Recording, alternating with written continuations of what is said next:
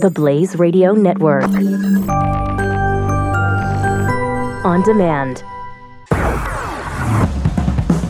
Welcome to a discussion of radical fundamental principles of freedom, rational self-interest, laissez-faire capitalism, and individual rights. The Yaron Brook Show starts now. All right. Today I want to talk about America First, big slogan of the Trump campaign. What does it mean? What does it mean when we say America First? What do we mean by that? Particularly in the realm of foreign policy. What does a foreign policy of America First look like? What would you say? What would be the first thing you would do if you were in charge of an America First foreign policy? What should Trump do? What should the Trump administration do? Is it doing it? Is the Trump administration today an America First foreign policy administration? Great slogan, great idea, placing the interest of America first. But is it actually happening? And what does it actually mean? What are America's interests? All right, you can chime in. I'm curious what you think America First actually means. 888-900-3393, 888-900-3393. What do you think?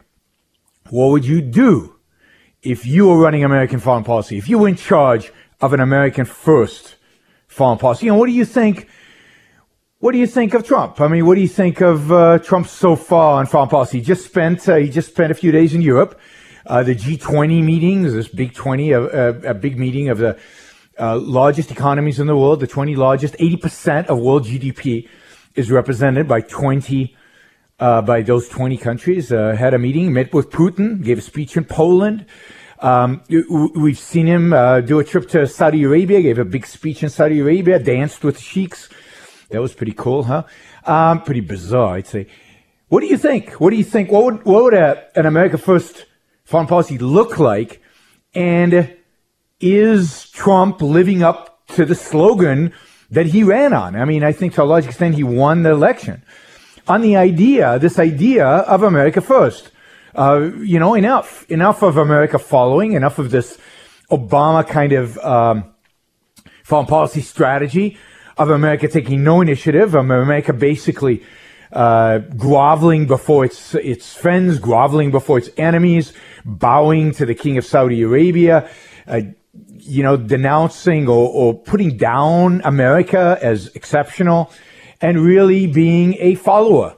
So Americans resented that, I think, and rebelled against it. And I think when Donald Trump talked about America First, people responded to it positively. It's like, yeah, finally, somebody's going to stand up for us. And there's also some resentment towards the foreign policy of George Bush, the kind of foreign policy that was going to bring democracy to the world. And we were going to, Operation Iraqi Freedom. We were going to give freedom to the world and intervene everywhere and do it all for the sake of the Iraqis or the Afghans, or again, in some sense, kind of grovel before our enemies and appease them.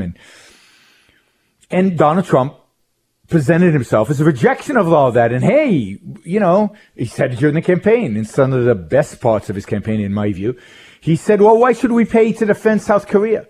South Korea is a rich country. Why don't they defend themselves? Why should we pay to defend Japan? Japan's an even richer country. Why don't they defend themselves? What about Europe? This NATO stuff, Trump told us. Shouldn't the Europeans pay their fair share? And should we even stay a part of NATO? Should we really fight to protect Ukraine or whatever? Right? So is he followed through on any of this? Is that America First foreign policy? What is an America First foreign policy? What would it look like? How would we define it? How do we know if Trump was following it or not? And how do we assess the first 6 months of the Trump presidency when it comes to these questions of foreign policy, when it comes to placing America's interests first? So that's all. What I want to talk about today in the show, primarily in the first part of the show. So another spin on this, right? Does America First foreign policy include protecting us? And I put protecting us in quotes.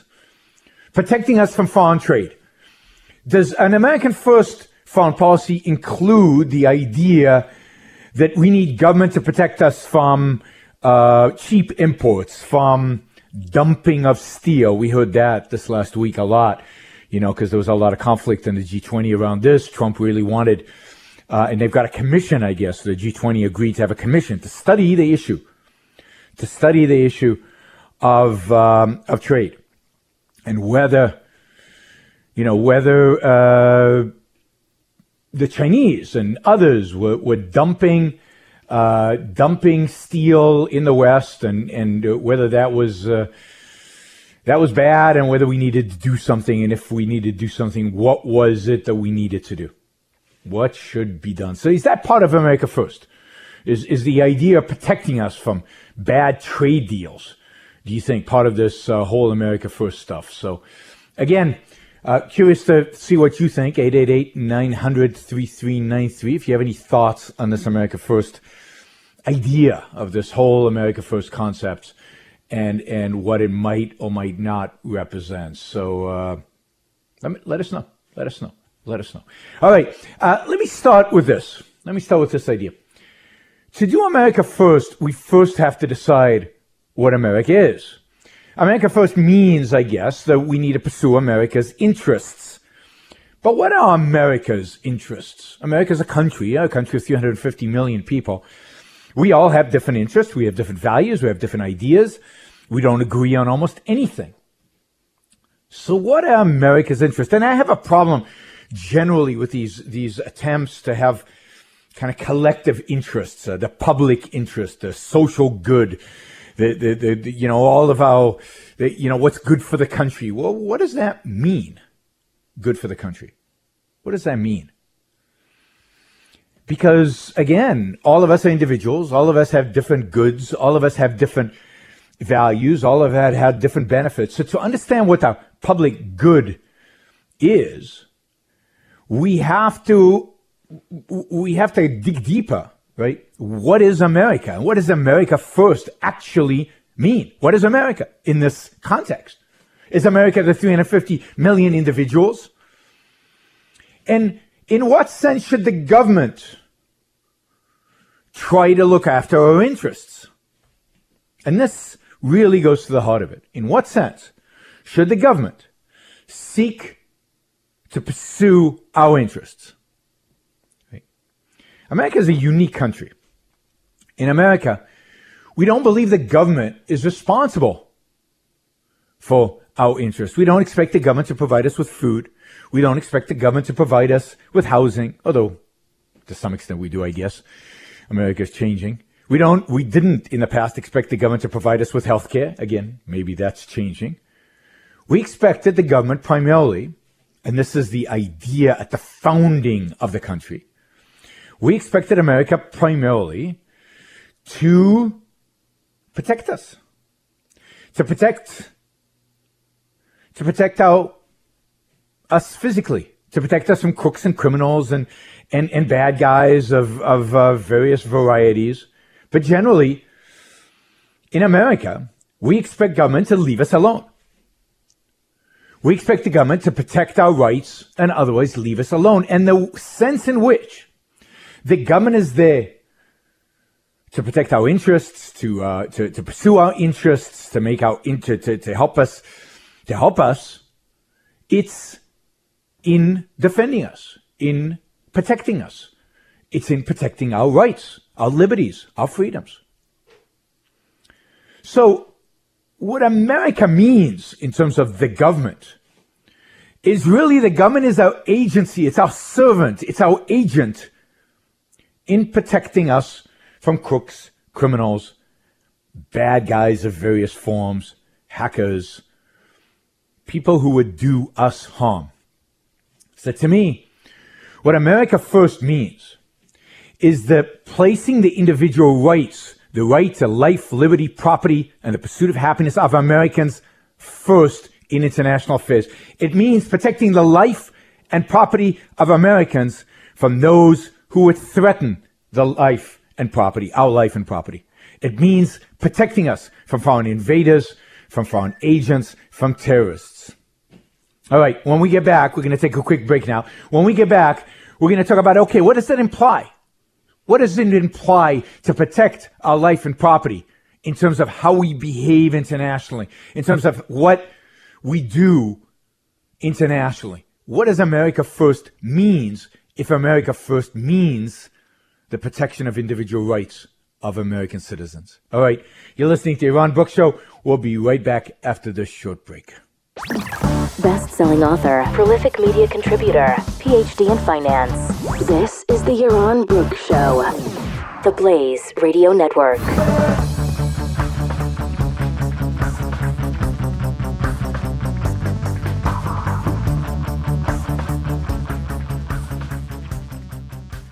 Individuals and businesses with tax problems, listen carefully. If you owe over $10,000 in back taxes or have unfiled tax returns, we can help you take back control. The IRS is the largest and most aggressive collection agency in the world, and they can seize your bank account, garnish your paycheck, close your business, and file criminal charges. Take control of your tax problems now by calling the experts at Tax Mediation Services at 800-600-8192. That's 800-600-8192. 800-600-8192.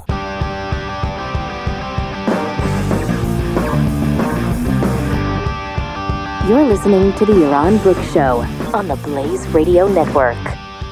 So today we're talking about what America First means, what it would look like in foreign policy, and is the question, Donald Trump really an American First president? Does he have any understanding of what America First implies and what a foreign policy of America First would look like? Now, to me, America First means being America. America means protecting the individual rights of its citizens. An American First foreign policy is a foreign policy that places the well-being of Americans in the sense that government is responsible for our well-being only in one dimension. Government is not there to protect our health care. Government is not there, even in my view, to protect our economic well-being. Government is there to protect us from violence, from crooks and thieves and invaders and terrorists, arbitrate disputes, and otherwise leave us alone so that we can produce, we can innovate, we can create. We do that best when we are free, when we free the human mind. Government is there to protect our freedom from coercion, our freedom from force, our freedom from authority, so that we can pursue the rational values that are necessary for us to flourish, for us to pursue our happiness. So when I think America First foreign policy, I think protect us, kill the bad guys, get rid of the bad guys. Make sure the bad guys don't destroy American lives and property. That's the primary responsibility of the American government. That's it. When it comes to foreign policy, that's really it. Protect us from those who would do us harm, and put no other consideration before that. And the question is that what Donald Trump means by America First? Is that what all these nationalists like Steve Bannon mean by American First? Is that what they're doing in terms of their behavior? Is that what he did in Saudi Arabia? Is that what he did in Israel? Is that what he did in Poland and in the G20 meeting? Is that idea of protecting our freedoms, of protecting us from harm, does that seem like what is guiding Donald Trump's foreign policy right now? All right, we got a couple of callers. We're going to start out with John. John from Bucks County. I don't know, Bucks County where? Hey, John. Hi, how are you? Good. Where's Bucks County? Pennsylvania. Pennsylvania. All right.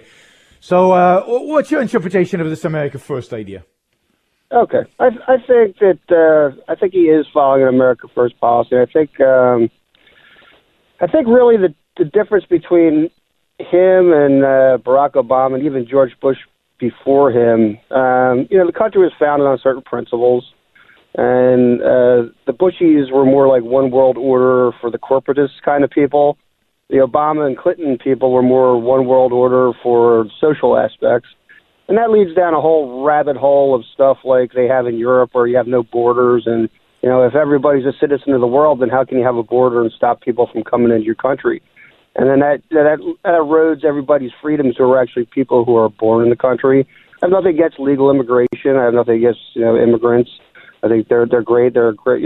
If they're regulated the way they should be, and they're allowed in and you know, at the pace we need them. So let me ask you this. Let me ask you this, John.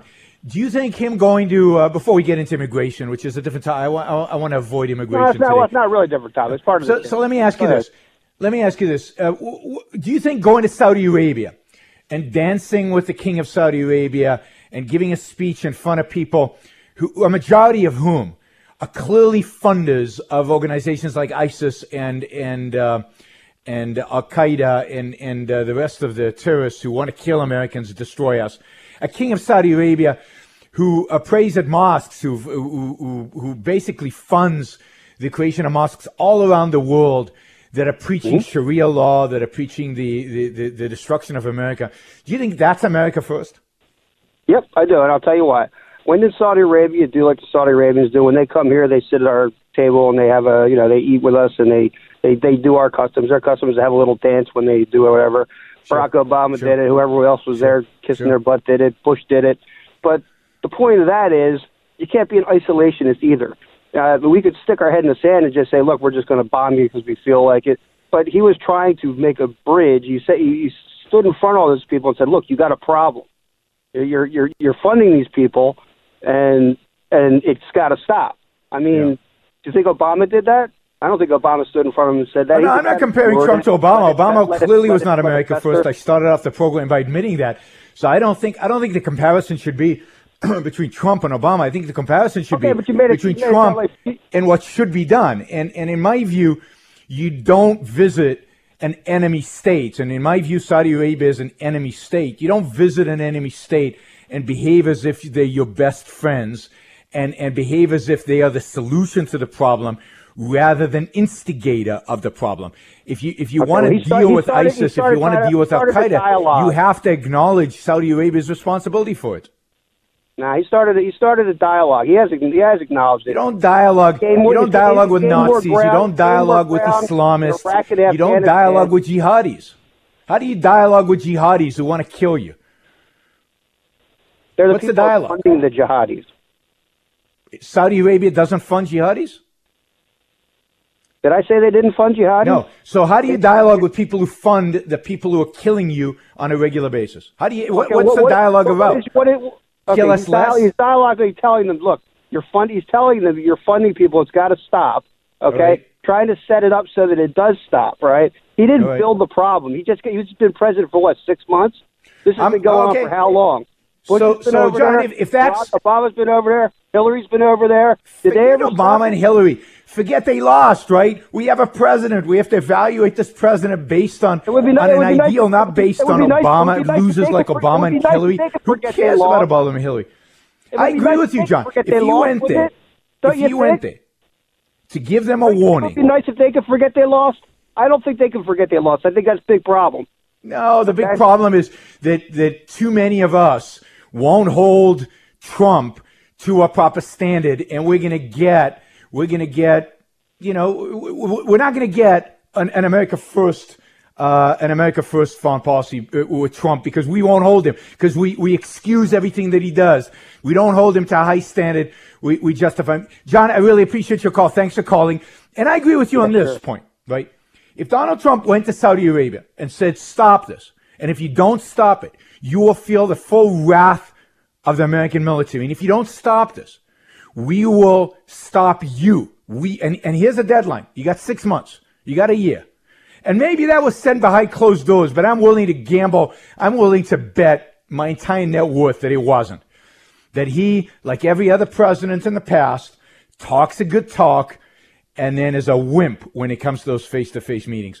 I am willing to bet anything that at the end of the day, nothing will change with the Saudis. Nothing will change with the Qataris. Nothing will change with the rest of the Middle East, just because, you know, he went and gave a speech. I wouldn't go there. I believe an American first foreign policy means you don't go to Saudi Arabia. You define who your enemies are, and you define who your friends are, and you tell your enemies, we're not treating you like friends. We're not treating you like associates. We're not treating you like civilized members of society. We are shunning you. We do not visit you. You're not invited to us. Don't necessarily bomb you either. But you're not our friends. You're not part of this. And if you don't behave yourselves, then you might be bombed. If you don't stop funding the people killing Americans, then you might be bombed. But that differentiation between friends and foes is essential to an America First foreign policy. You're listening to The Yaron Brook Show. We'll be right back. Yaron Brook on the Blaze Radio Network.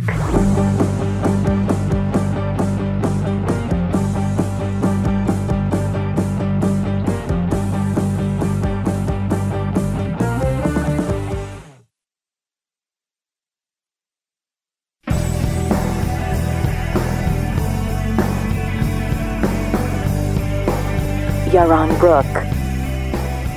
All right, we're talking about America First, what that means. And my essential point here is that America First means that it's a reflection of the only purpose of an American government is to protect us, to protect our rights.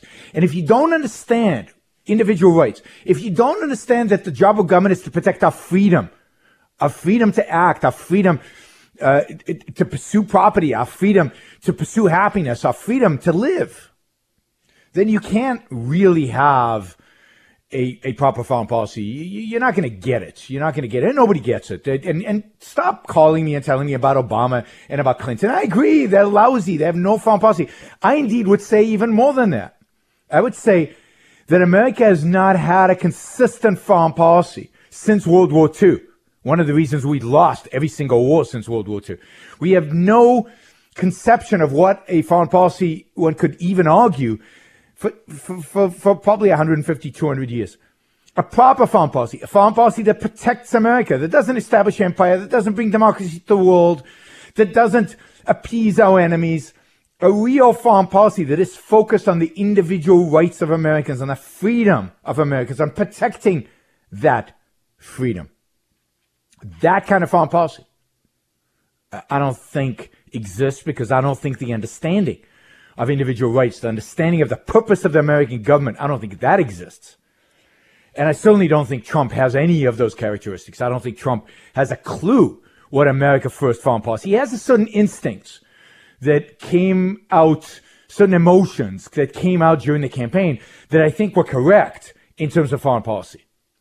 But once he appointed his advisors, once he appointed the, people around him, the swamp took over, and his foreign policy is in no fundamental way different than a foreign policy of the last 10 presidents or 5 presidents or whatever, the last 40 years, which is a compromising, mealy-mouthed, middle-of-the-road foreign policy. It's not even as strong as a Ronald Reagan foreign policy. And Ronald Reagan, I think, particularly in the Middle East, was pretty weak.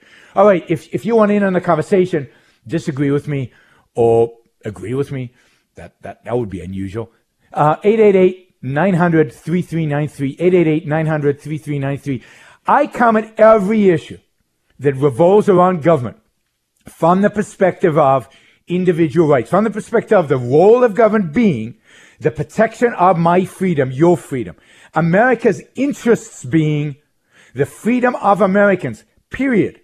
Not economic interests, not, environmental interests, not, and that's the one thing, that Trump did that was good, get us out of the Paris Accord. I'm all for that. That's wonderful that he stood up to G20 and stood up against them on this global warming Paris stuff. That was terrific. But foreign policy needs to be engaged in protecting our lives and property from foreign invaders, terrorists, and so on. 888-900-3393. All right, we've got Kevin on the line from Arizona. Wants to talk about America First versus Russia, which is a big topic given Putin-Trump meeting last week. Go ahead, Kevin. Hey, Yaron. Hey, congratulations on your new Blaze show. Congratulations, man. Well, I appreciate that. Thank you. So, you know what? Listening to you originally, I was going to... I'm not a combative speaker, but listening to you, I do think there is a difference in the past 4 years. So first of all, let me see out front. I enthusiastically voted for Trump. I donated money to him, and I'm an objectivist. But however, I'm not a Trumpist. I thoroughly disliked his economics, his domestic policies, and I thought the foreign policy was the ace. To me, that was the big one. So I am not happy To me, it's a mixed case. I agree with you on Saudi Arabia. To me, the bombing in Syria was just horrendous. We do not need to intervene in that war any more than we are. Yep. But I think the one thing that's making him different is the Russia. I am not a Cold Warrior. It's no longer the Soviet Union. I'm sure they have Soviet Union instincts. But I see him – I actually prefer this détente. Why be at the nuclear switch with Russia if – I'm not saying we're partners or we sanction them. But isn't he sanctioning them? So let's take that point. He met with Putin. Out of the Putin, I've read the transcripts of what Tillerson has said and what Trump has said, and came away basically saying, we're partners, we're going to work together in Syria. We're even going to create a cyber unit that is going to be shared between the U.S. and Russia to go after cyber criminals, as if most of the cyber criminals in the world are now Russian. Right. I mean, it's so isn't it? Aren't we sanctioning? Aren't we basically saying Putin's basically a good guy? There's a lot of stuff we can work together with him. We have shared goals, and let's go and work together with the Russians to achieve all this shit stuff. Isn't that about as big of a sanction as you could give Putin? That is a great point. It really is. My view. Let me tell you what my view on Russia is. I don't want to go to war with Russia. I don't believe we need to go to war with Russia, and I don't believe Russia is a threat to the United States if the United States is strong. But I would not take a meeting with Putin. Putin's a murderer. He has blood in his hands. He starts wars. I just like Ronald Reagan identified the evil empire and the Soviet Union, I would say, look, on the world stage, Putin is a bad guy. He does bad things. But, if he's in Europe, Europeans take care of it. We're not going to go fight a war for Europe. And this relates to NATO, which I'll get to in a few minutes. But I would not take a meeting with Putin. I would not be friendly with Putin. I would not be negotiating ceasefires in Syria with Putin. Whose side are we on in Syria? I mean, this goes to your point about not intervening in Syria. Why are we negotiating with Putin about ceasefires in Syria? Who do we want to win there? Who are we trying to protect there? The whole way in which he approaches Putin is a conventional, a compromising. Yeah, it's not Hillary Clinton, who seemed to really want to send the Sixth Fleet, or McCain, your senator from Arizona, who wants to send the Sixth Fleet into the Black Sea to start a war with the Russians. Yeah, I don't see any reason for that. But I do see reason to clearly articulate the case. This guy's a bad guy. This guy intervened in the U.S. election, hacked a political party in the U.S., not my political party, but still a political party in the U.S., and that's unacceptable. And there are consequences to these things. And Putin, stand down. Stand down. And when you stand down, when you behave like a civilized human being in the world stage, then I'll meet with you. Until then, nothing. See, I believe in a completely different foreign policy than anything any American has probably ever practiced, maybe since Thomas Jefferson went after the pirates in the Mediterranean.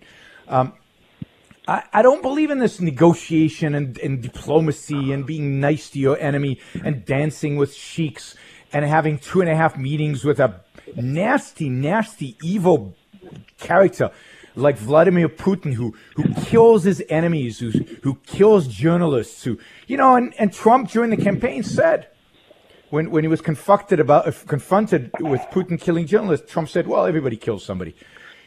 We all do that. I mean, moral equivalency completely between Russian government and the American government. Give me a break. Well, so can I add a point? Yeah, all right, sure. Thanks. Look, I get your points, but I would say, first of all, Putin is not the Soviet Union. His charter is not to have an international socialism across the world. I get that, and we are not. He's got local, regional issues besides the United States. I get that.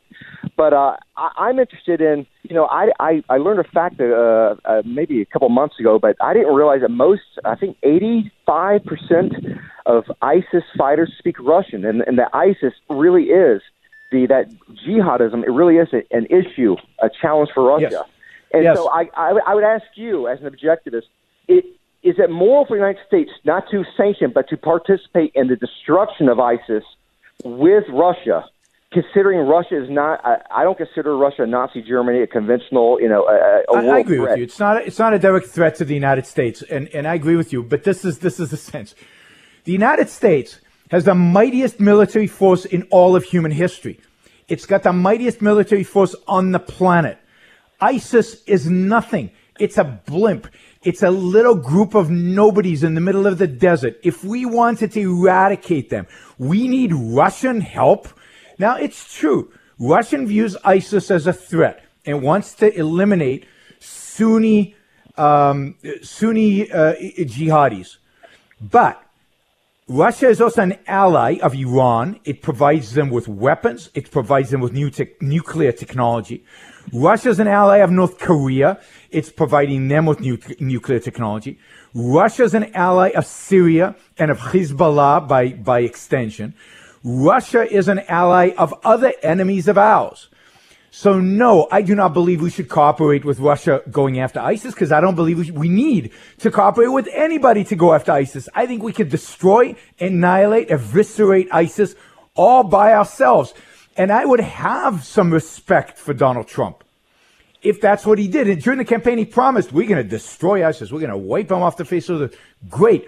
If he had done anything other than increase, take our participation in the war from ISIS from on the volume dial from 1 to 2 or 1.5, I would like them to crank it up to 11, right? And that's then I would respect. We could eliminate ISIS. I've said this before, in 2 weeks, right? We could eliminate them if we really wanted to. We don't, because we're cowards. We don't, because we're morally pathetic when it comes to our foreign policy and fighting wars. This is why we lose all the time. And we do not need Russia's help. We don't need Saudi Arabia's help. We don't need Iraqi help. We don't need anybody's help to do it. We just need to be committed to doing it and being willing to use this mighty military force that we have to protect Americans. That's what it's there for, to protect Americans, not to bring democracy to the world. I don't want you to confuse me with a George Bush. Sure. I want to eliminate the enemies, and I don't think we need any help. I really appreciate the call, Kevin. Thanks for listening, and keep on listening. Thanks for being open, a Trump supporter who's open to criticism of Trump. That is good. That's being objective. And we're going to take a quick break. When we come back, we've got Skylar and Arjun and I'm sure others, and there's lots to say still about this question, about what is America first. You're just getting a hint now of what I think America First is. We'll get really into what I think America First foreign policy would look like. After the break, you're listening to The Yaron Brook Show. Israeli military veteran and radical for capitalism. It's The Yaron Brook Show on the Blaze Radio Network.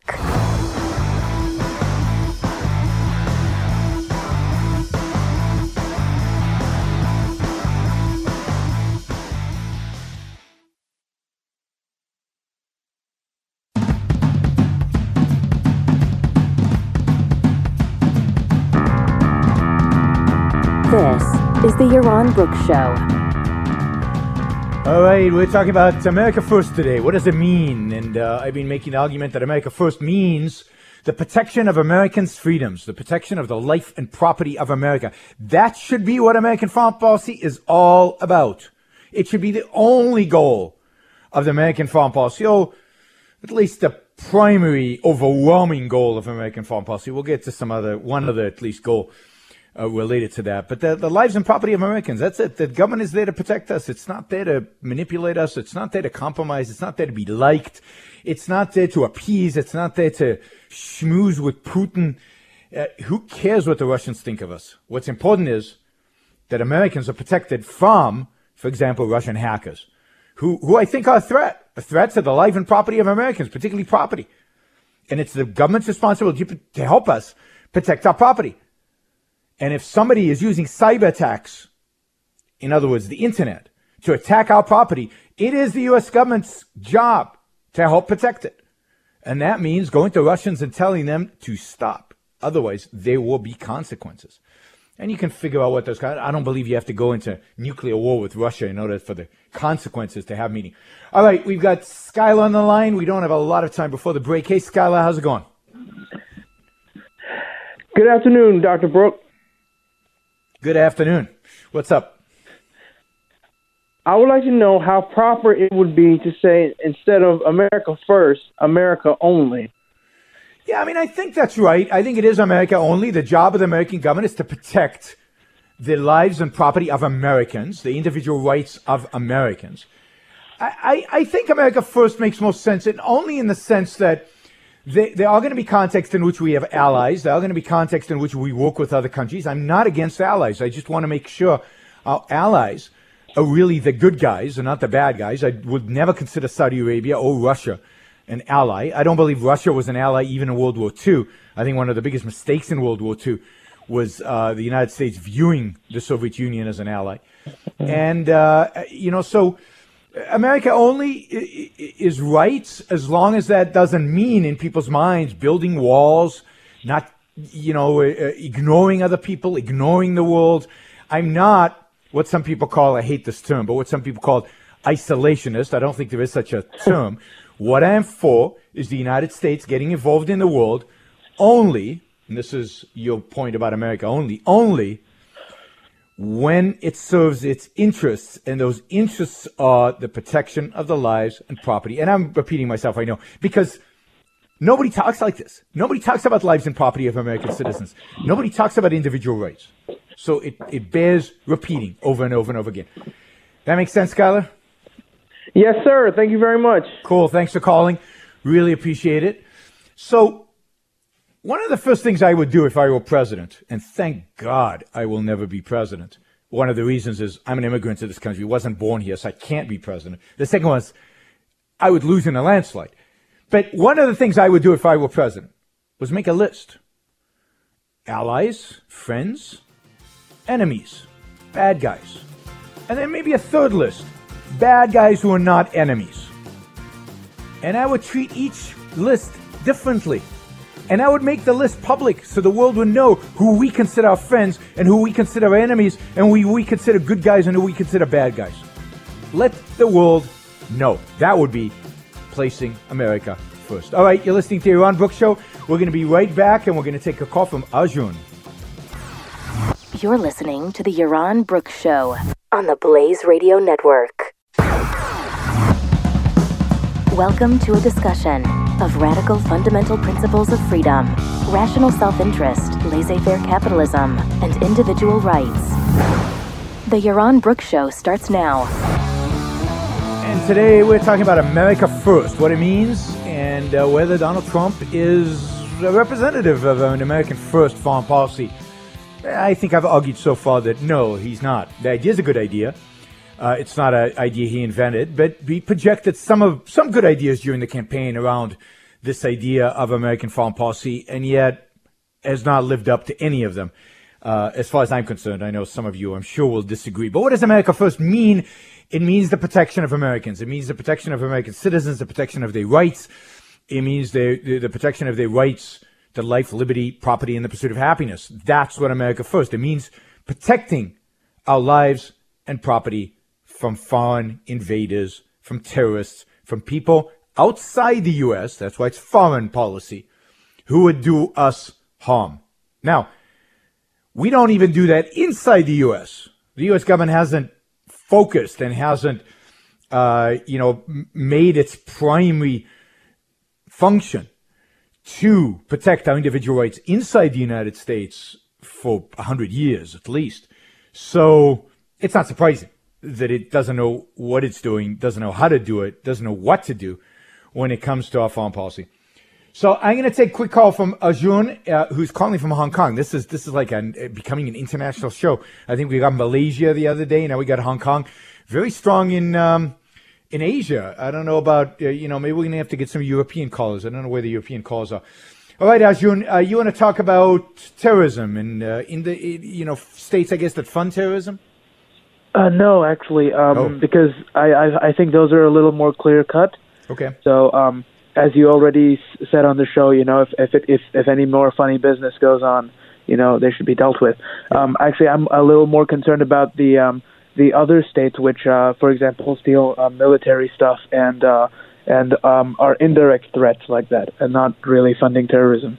So the one that comes to mind immediately is China, that has been known to steal military technology, I understand. Yeah, no. So my view of China, I'm very mixed on China. You already dismissed Russia earlier in the show, but that would be the other one I would think of a little bit. Yeah, so I wouldn't dismiss either one of them. I wouldn't dismiss either one of them. Okay. I would be very clear that both of them are not our friends. They're not our friends for two reasons. One, because they have autocratic, dictatorial regimes that oppress their own people. You cannot be friends with a dictator. You cannot be friends in the name of individual rights, in the name of protecting your own people, with somebody who does not respect the rights of their own people. So I would not consider China or Russia to be a friend of the United States. The second reason is this reason you said: they steal our stuff. They hack our computer systems. I've only heard about that from China. Oh, Russia with the hacking. Okay, yeah, I didn't think of that. Well, China hacks as well. We know very well that a lot of the hacking, maybe not political hacking, but a lot of the economic hacking that happens is happening out of China. And there's lots of evidence that a lot of that hacking actually happens from units within the Red Army in China, where they're developing, if you will, their cyber offensive capabilities. I think the economic stuff is actually... Go ahead. Sorry, I think the economic stuff is overblown by the protectionists, because that can only be dealt with. I'm not talking about economic stuff. Customs, right? I'm talking about breaking into American computers and stealing stuff. That's not economic. Oh, so criminal acts. Okay. It's a criminal act. And a criminal act funded by a foreign government is, in a sense, an act of war. So I do not consider Russia and China friends. And I think that would be, if I were president, God forbid, I would make it very clear that I don't consider China or Russian friends. That doesn't mean they're enemies, right? It means that I'm wary of them, that I've got an eye on them, that if they do things like hacking and other stuff, there are repercussions, and those repercussions could be cyber warfare against them. It means that I warn American companies when dealing with these countries that these are not rights-respecting countries, and that their rights might be violated when they go over there. And don't expect us, to jump and protect your property if you're voluntarily going and dealing with them. It means that we put them on notice that if they don't behave, they could make the enemies list. And you don't want to make the enemies list because of how powerful the United States is, and what it would mean to be an enemy of the United States. I'll get to that in a few minutes.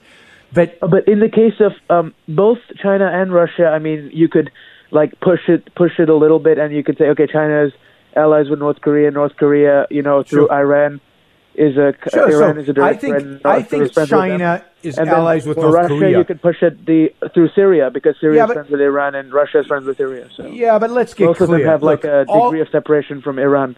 All of that is a consequence of American weakness. If we were not weak, if we were strong, if the consequences of messing with us were obvious, if we dealt with Iran the way Iran needs to be dealt with, then China and Russia would behave themselves. Because neither China or Russia want a war with the United States, neither China or Russia want a conflict with the United States. They've got their own problems. The only reason they meddle with North Korea, with Iran, because of our weakness. We are giving them this opening. So the first thing that has to be established is American strength. The first thing that has to be established is, again, this definition. And I think definitions are really important. The identification of who are our friends, who are we going to fight with, who are we kind of don't like but are not an enemy, and who is the enemy that is there to be destroyed. And we need to make an example of one of these enemies, for example, the Iranian regime. And if you make an example, everybody else will start behaving themselves. And so I'm not worried about that. But I would also say that the fact that I don't consider China a friend doesn't mean I don't believe we should trade with them. I believe trade is mutually beneficial. I believe we benefit from trade with China. As long as China's not an enemy of ours, there should be free trade with China, and the same with Russia. I don't believe in sanctions. I don't believe in all this stuff. If somebody is an enemy to the point where you do not want to trade with them, then there should be no trade, zero. It should be a complete embargo. None of this, we're going to sanction a little bit here and a little bit there. Again, that's the kind of wishy-washy compromising foreign policy that we have today that I would reject completely. So would you say that Russia and China aren't in that category because they're not suicidal and belligerent like Japan was in World War II and the Islamists are now. That's right. The only extent to which China and Russia act against America's interest is the extent that we allow it through our own weakness. Yeah. They're not belligerent or suicidal. No, they're not suicidal. They don't want to commit suicide. Yeah. They don't want to mutually assured destruction. If we don't assert ourselves, they will fill the vacuums that we create. You're seeing that.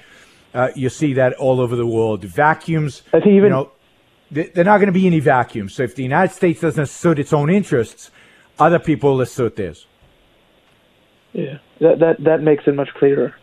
Great. Thanks for calling us. They're all pretty evil, but only the ones that are belligerent and suicidal are really a threat. Yeah, and some are more evil than others. I mean, let's take China for example. China's it's an authoritarian and it's got a real problem, but it's not totalitarian. It has a large extent of free speech. Not anymore. I go there and speak regularly. I could not go to Iran.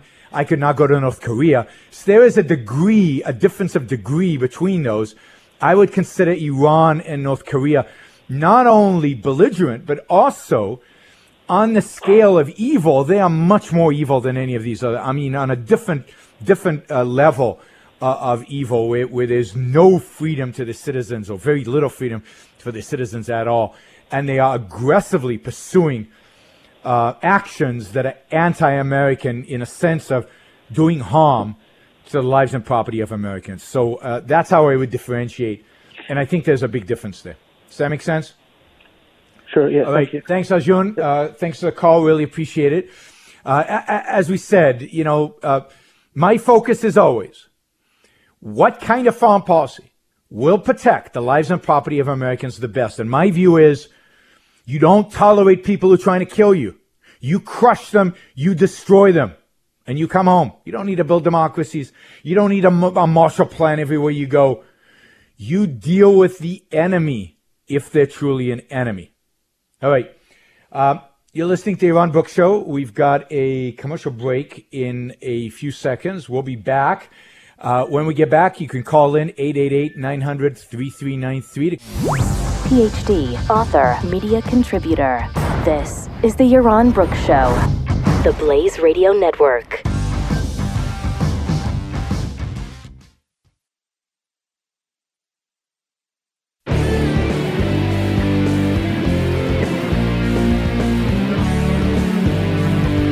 This is The Yaron Brook Show.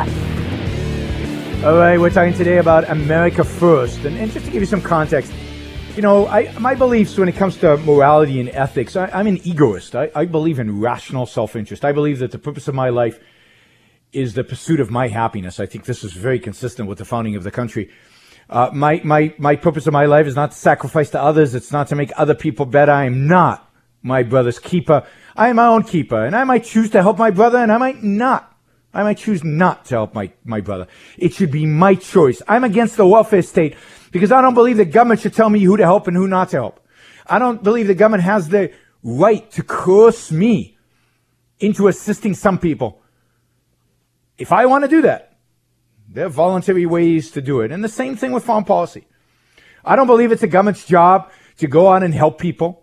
Foreign aid, Trump just committed, I think, $600 million to foreign aid programs all over the world. I don't believe in foreign aid for anybody, including Israel. I'm a big fan of Israel's, but Israel doesn't need our foreign aid. They're a rich country. They're doing well. And it's not an issue of need, even if they needed it. Not our job. You want to help Israel? Send them a check. You want to help poor kids in Africa? Send them a check. Not the government's job. The government is the agent, my agent, to protect me, not to be a social worker. Not the role of government. All right, so I want an America First foreign policy to be focused on protecting my life, my property. That's it. And that means, and I started to articulate this, and I know Michael just called in from Tennessee, and he wants to talk about universal market income or universal basic income, I think he means, and I'm gonna take your call, Michael, but we're gonna have to do it after the next break because I want to say a few things still about foreign policy, and I'm happy to talk about universal basic income, but not right now. All right. So what would I do? As I said earlier, an American first foreign policy, first thing you have to do is define and tell the world, from now on, we in America will only use our military and will only use our Navy and our military force to defend the lives and property of Americans. We are not going to fight for you. We're not going to help you out just because you need our help, unless helping you out is directly related to protecting the lives and property of Americans. We ain't doing it. And in that context, I would list here the people we're willing to work with. I, for example, would leave the United Nations. I would immediately leave the United Nations. Maybe my first act as president, certainly in foreign policy, would be to abandon the United Nations, ask them to get on a boat and set up their headquarters in Caracas, Venezuela. I think that would be fitting. Either there or maybe in Damascus, Syria. They should have their headquarters there, because that's the kind of UN policies. That's what they lead. They lead to devastation and death and destruction and poverty. They want the United Nations is so concerned with human rights that they have Syrians and Saudis and Venezuelans and Cubans on the Human Rights Commission. So I would get out of the United Nations. It is a hostile organization to the United States. Wouldn't give them a dime and ship them out of New York. New York's too good of a city to house the United Nations. So I would make it clear, this is about American interests, and the United Nations is not part of that as American interest. And I would make a list. These are the countries we're willing to work with in the world. These are the countries that are our enemies, and beware if you're an enemy of ours, because you might get the wrath of our military. And these are countries that we don't like, we're not going to work closely with, but they're also not enemies. So you're on notice, but we're not going to do anything to you. By the way, I would only have embassies in countries that are friends.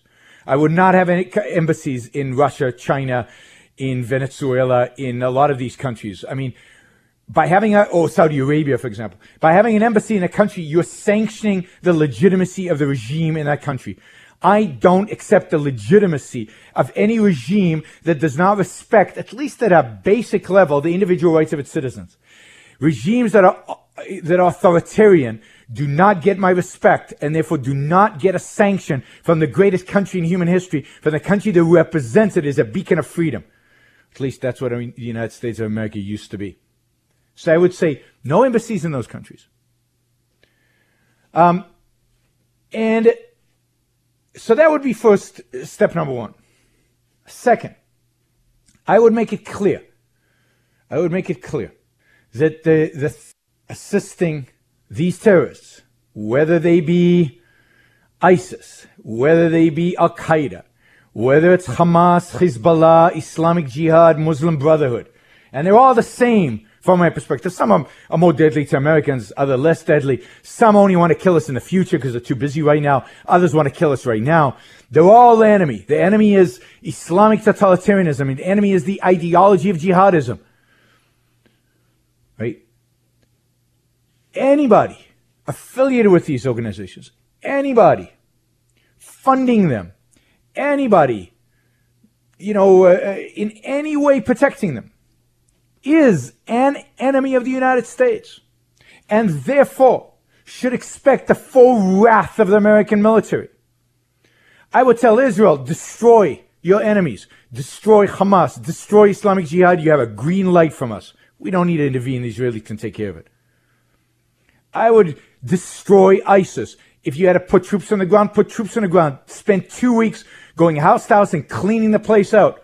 Drop as many bombs as necessary to protect our troops and destroy them thoroughly. I would tell Saudi Arabia, Qatar, United Arab Emirates, all of those countries in the Middle East. If you fund, if $1 of your money gets into the hands of Al-Qaeda or ISIS or any of these other organizations, here's the list. You will be deemed an enemy, and we will unleash the military force of the United States against you. Behave yourselves. You do not fund. You do not support the destruction of America. I would tell the Saudis, you do not fund mosques that preach the destruction of the West. You do not fund mosques that preach the destruction of America. You do not fund mosques that preach Sharia law. Which means you don't fund mosques, period. You start funding mosques and madrasas all over the world, You are an enemy of the United States. Expect to receive the full wrath of the American military force. The same thing with Iran. Iran, you stop funding Hezbollah. You stop funding Hamas. You stop developing nuclear weapons. And if not, we will destroy you. I used to say after 9/11, you know, I haven't done a lot of foreign policy stuff since then. I used to say we should give Iran the infrastructure their Islamist ideology deserves, which means a mid-age, you know, a dark age infrastructure, you know, of 1,000 years ago. Destroy everything technological in that country unless they behave. Now, before I did that, I would dramatically, what Obama didn't do when he had a chance, really support the opposition in Iran. Give those young kids every piece of intellectual, spiritual, moral support to overthrow the regime as it exists in Iran today. But if they don't do it, it's an enemy. Full wrath of the American military. You do that once or twice, and people start behaving. People start respecting you. People start fearing you. And people start leaving you alone. ISIS, Al-Qaeda, all of that. It just disappears. So, I'm for a real America First foreign policy. An America First foreign policy that places America first, that places the interests, the lives, the property of Americans first. That is not cowered by our enemies. All right, we're going to be back after this break. We'll talk about universal basic income and more about America First. You won't hear traditional political views here. This is the Yaron Brook Show on the Blaze Radio Network.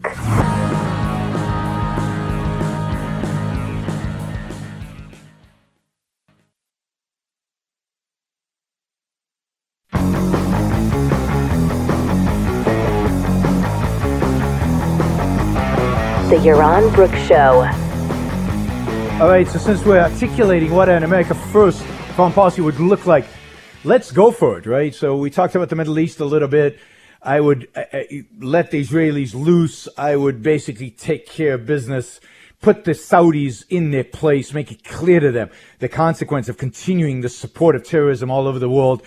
And I would, you know, take care of the Iranians, hope for a revolution in Iran, for some of the Iranians who are more pro-West, pro-secular, anti-jihad, to come to power. But if not, they have to be dealt with. They cannot be allowed to continue to fund terrorism. They cannot be allowed to create an axis from Iran to Iraq to Syria to Lebanon, which is a complete Shiite Iranian-led axis of terror.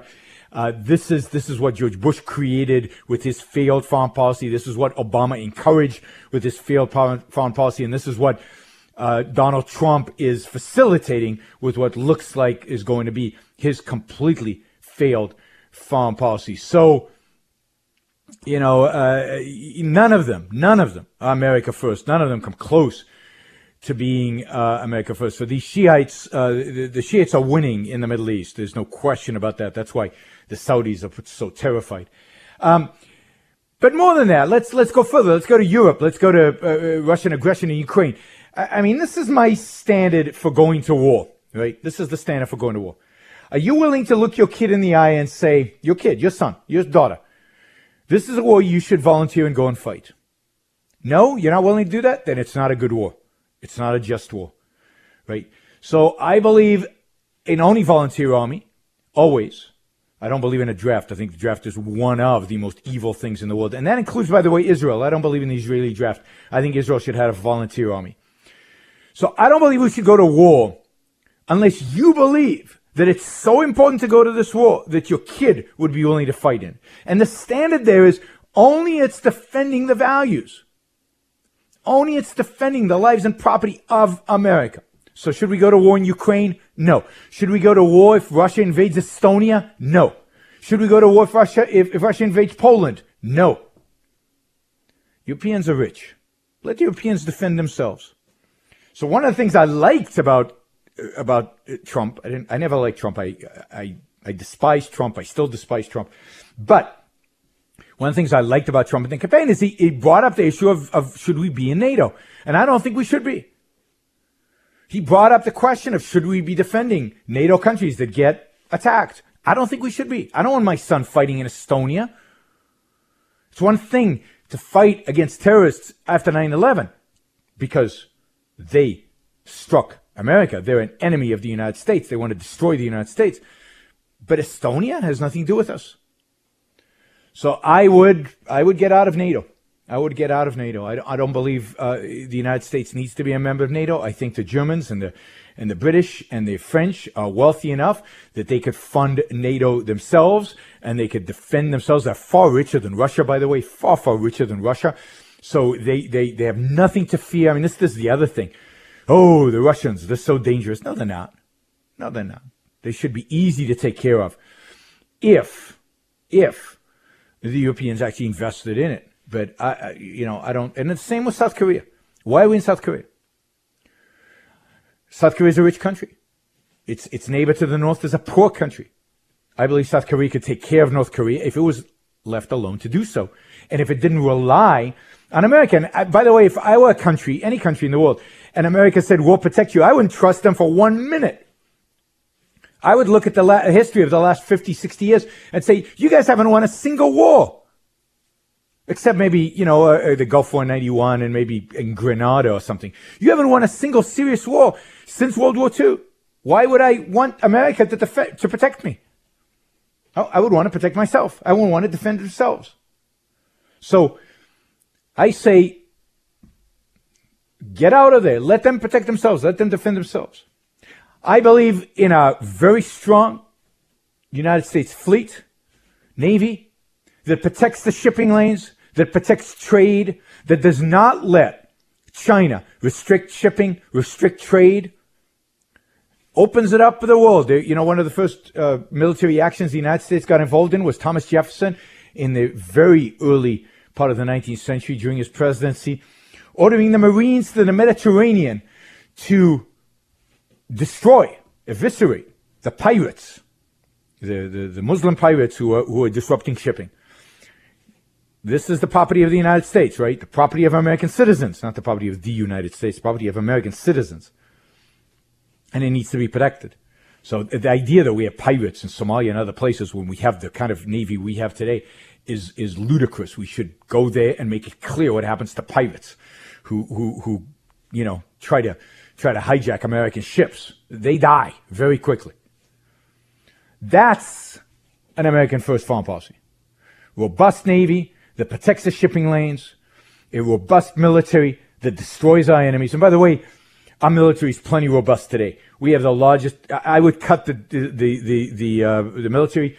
You can cut spending significantly. There's so much waste. We're in 120 different countries today. We're hunting down people in Kenya, tribal conflicts we're involved in 120 different countries. We don't have enemies in 120 different countries. If we just focused on enemies, if we just focused on destroying our enemies, not building them up, then we need a small military, but incredibly powerful. Incredibly powerful. Hey, so that would be an American first. And let me just say, Trump ain't no American first foreign policy president, unfortunately. There's nothing I see in what he's done. His meeting with Putin, his groveling with the Saudis, his refusal to move the Israeli embassy, the American embassy in Israel from Tel Aviv to Jerusalem because he's afraid of offending the Palestinians or the Saudis or the Egyptians or whoever. Really, none of that is America first. None of that. His commitment in Poland just a few days ago to defend any NATO country. So if somebody invades Turkey, and a country on the way towards Islamism, a potentially jihadist country, American kids are going to be sent to defend Turkey. This is what he committed to, including Estonia and Ukraine. Well, Ukraine's not part of NATO, but Estonia certainly is. Wrong, bad foreign policy, not America first, and not, by the way, what he promised during the campaign. So, no, I don't consider Trump an American first president. Unfortunately, it's sad, but true. I don't think that was he was elected because I don't think Americans understand America first. I think the America first portion that people responded to, unfortunately, tragically, was his anti-trade rhetoric and his anti-immigration rhetoric. And let me just be clear. I'm for trade, 100%. We'll talk about it in the next segment. And I'm for immigration. I'm a huge supporter of immigrants and immigration. And I think our immigration system is broken and it needs to be fixed. Before we talk about legal, illegal, we have a broken system. Fix it. And that means allowing more legal immigrants into this country. Make it easier for people to come to this country, particularly if they're coming here to work. All right, we got Michael on the line who wants to talk about universal basic income. After the break, I'll take that call. But I do want to talk about steel tariffs. I want to talk about steel because this was a big issue coming out of the G20 the other day. All right, you're listening to The Yaron Brook Show. We'll be right back after this break. This is The Yaron Brook Show, the Blaze Radio Network.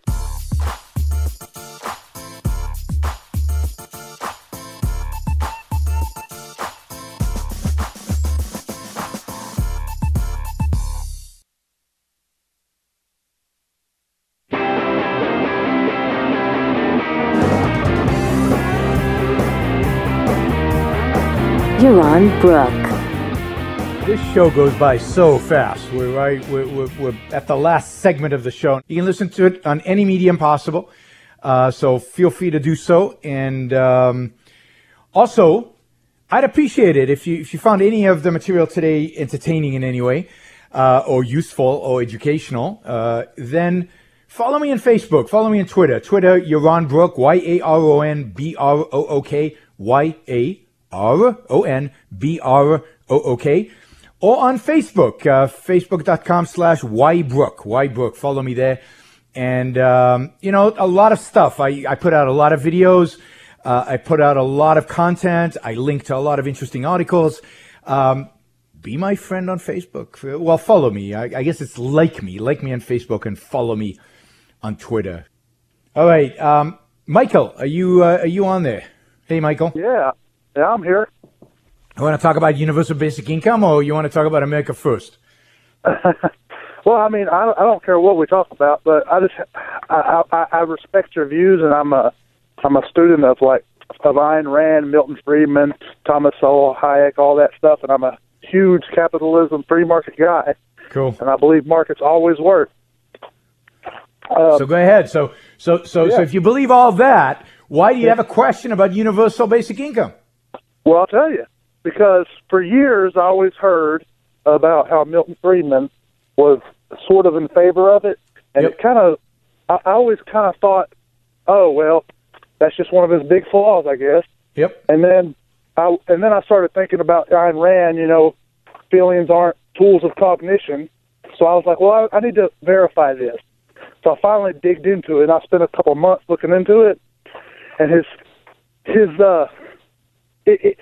at the surface, it seems antithetical to market principles, but he's got some pretty sound reason as to why it would be a better alternative to what we have now. Well, the question is, would it be better or would it be best? And the question is, what are we arguing for? Are we arguing for improving the existing system? Or are we arguing for a real revolution, a laissez-faire capitalist revolution? Yeah, yeah. And I absolutely agree with you there. Yeah, and there's no question that a universal basic income, if done right, and truly if it replaced every single other redistribution program in the U.S., including Medicare and Social Security and food stamps and everything, if we wiped all those out and we replaced them with some kind of universal basic income, yeah, it would be better. It would still be immoral. You would still be using force to take money from some people and give it to others. You would still be distorting the economy by taxing people and giving handouts to people. So in a moral and practical sense, it's not the best. Is it a marginal improvement over what we have today? Yeah. You know, just imagine, just think of all the bureaucrats that you would fire who manage all the different government programs as they exist today if you replaced it with something simple like a universal basic income. Now, could you actually get away with it? That is it affordable? Could you, because the basic of a universal basic income is that everybody gets it, so that you don't penalize people from getting it. So there's no tax on working. And mm-hmm. can you afford to do it is a big question. But I think the bigger issue is, yeah, it's an improvement, but it's still dramatically immoral. It's by us advocating for it, by Milton Friedman advocating, we gave it sanction. We gave the idea of redistribution sanction. And that's what I find offensive. Yeah, I agree with you there. I think the whole argument is basically, God, we've got to do something about the welfare state. And I guess... But what I don't want to do is make it more efficient, because then it'd be harder to get rid of it. I mean, the fact that it's so inefficient, the fact that it's so destructive, is actually gives us an opportunity to make the case, hey, this shouldn't exist at all. And look, but we'll never win that battle until we win the moral argument. And to win the moral argument, the redistribution is morally wrong. You can't at the same time fight the moral argument that redistribution is wrong, and at the same time say, yeah, but in the meantime, I want to do this massive redistribution. Yeah. Yeah, you're contradicting yourself. And I think Friedman, unfortunately, on many fronts, had this issue where he would give short-term solutions that I actually think long-term undercut the case for freedom and liberty and laissez-faire capitalism. Look, Michael, thanks for the question. Thanks for calling. Please call again, because I'm sure I'll do a whole show on universal basic income at some point. So really appreciate the call. We're about to wrap up here. We got about a minute and a half before you wrap up the show. So thanks for calling. Keep listening. Well, I love your work, and Ayn Rand, for real. Appreciate it. Great. Everybody out there, read Ayn Rand. Follow me on Twitter. Follow me on Facebook. Look us up at the Ayn Rand Institute, aynrand.org, aynrand.org. So I want to talk about, at some point, about steel and dumping and all this stuff that Donald Trump's been talking about later coming out of the G20. But we don't have time. We don't have time. So a future show we'll do about trade and why I am a free trader, why I believe absolutely in free trade. I don't believe in any of this nonsense that we're getting out of the Trump administration. I don't have any problem with the Chinese dumping their steel here. I think it's great. It actually lowers our cost of so many of our goods. So great. You're listening to The Yaron Brook Show. You have been listening every Sunday, this time, this place. Talk to you next week. Applying the principles of rational self-interest and individual rights on your radio. It's The Yaron Brook Show on the Blaze Radio Network.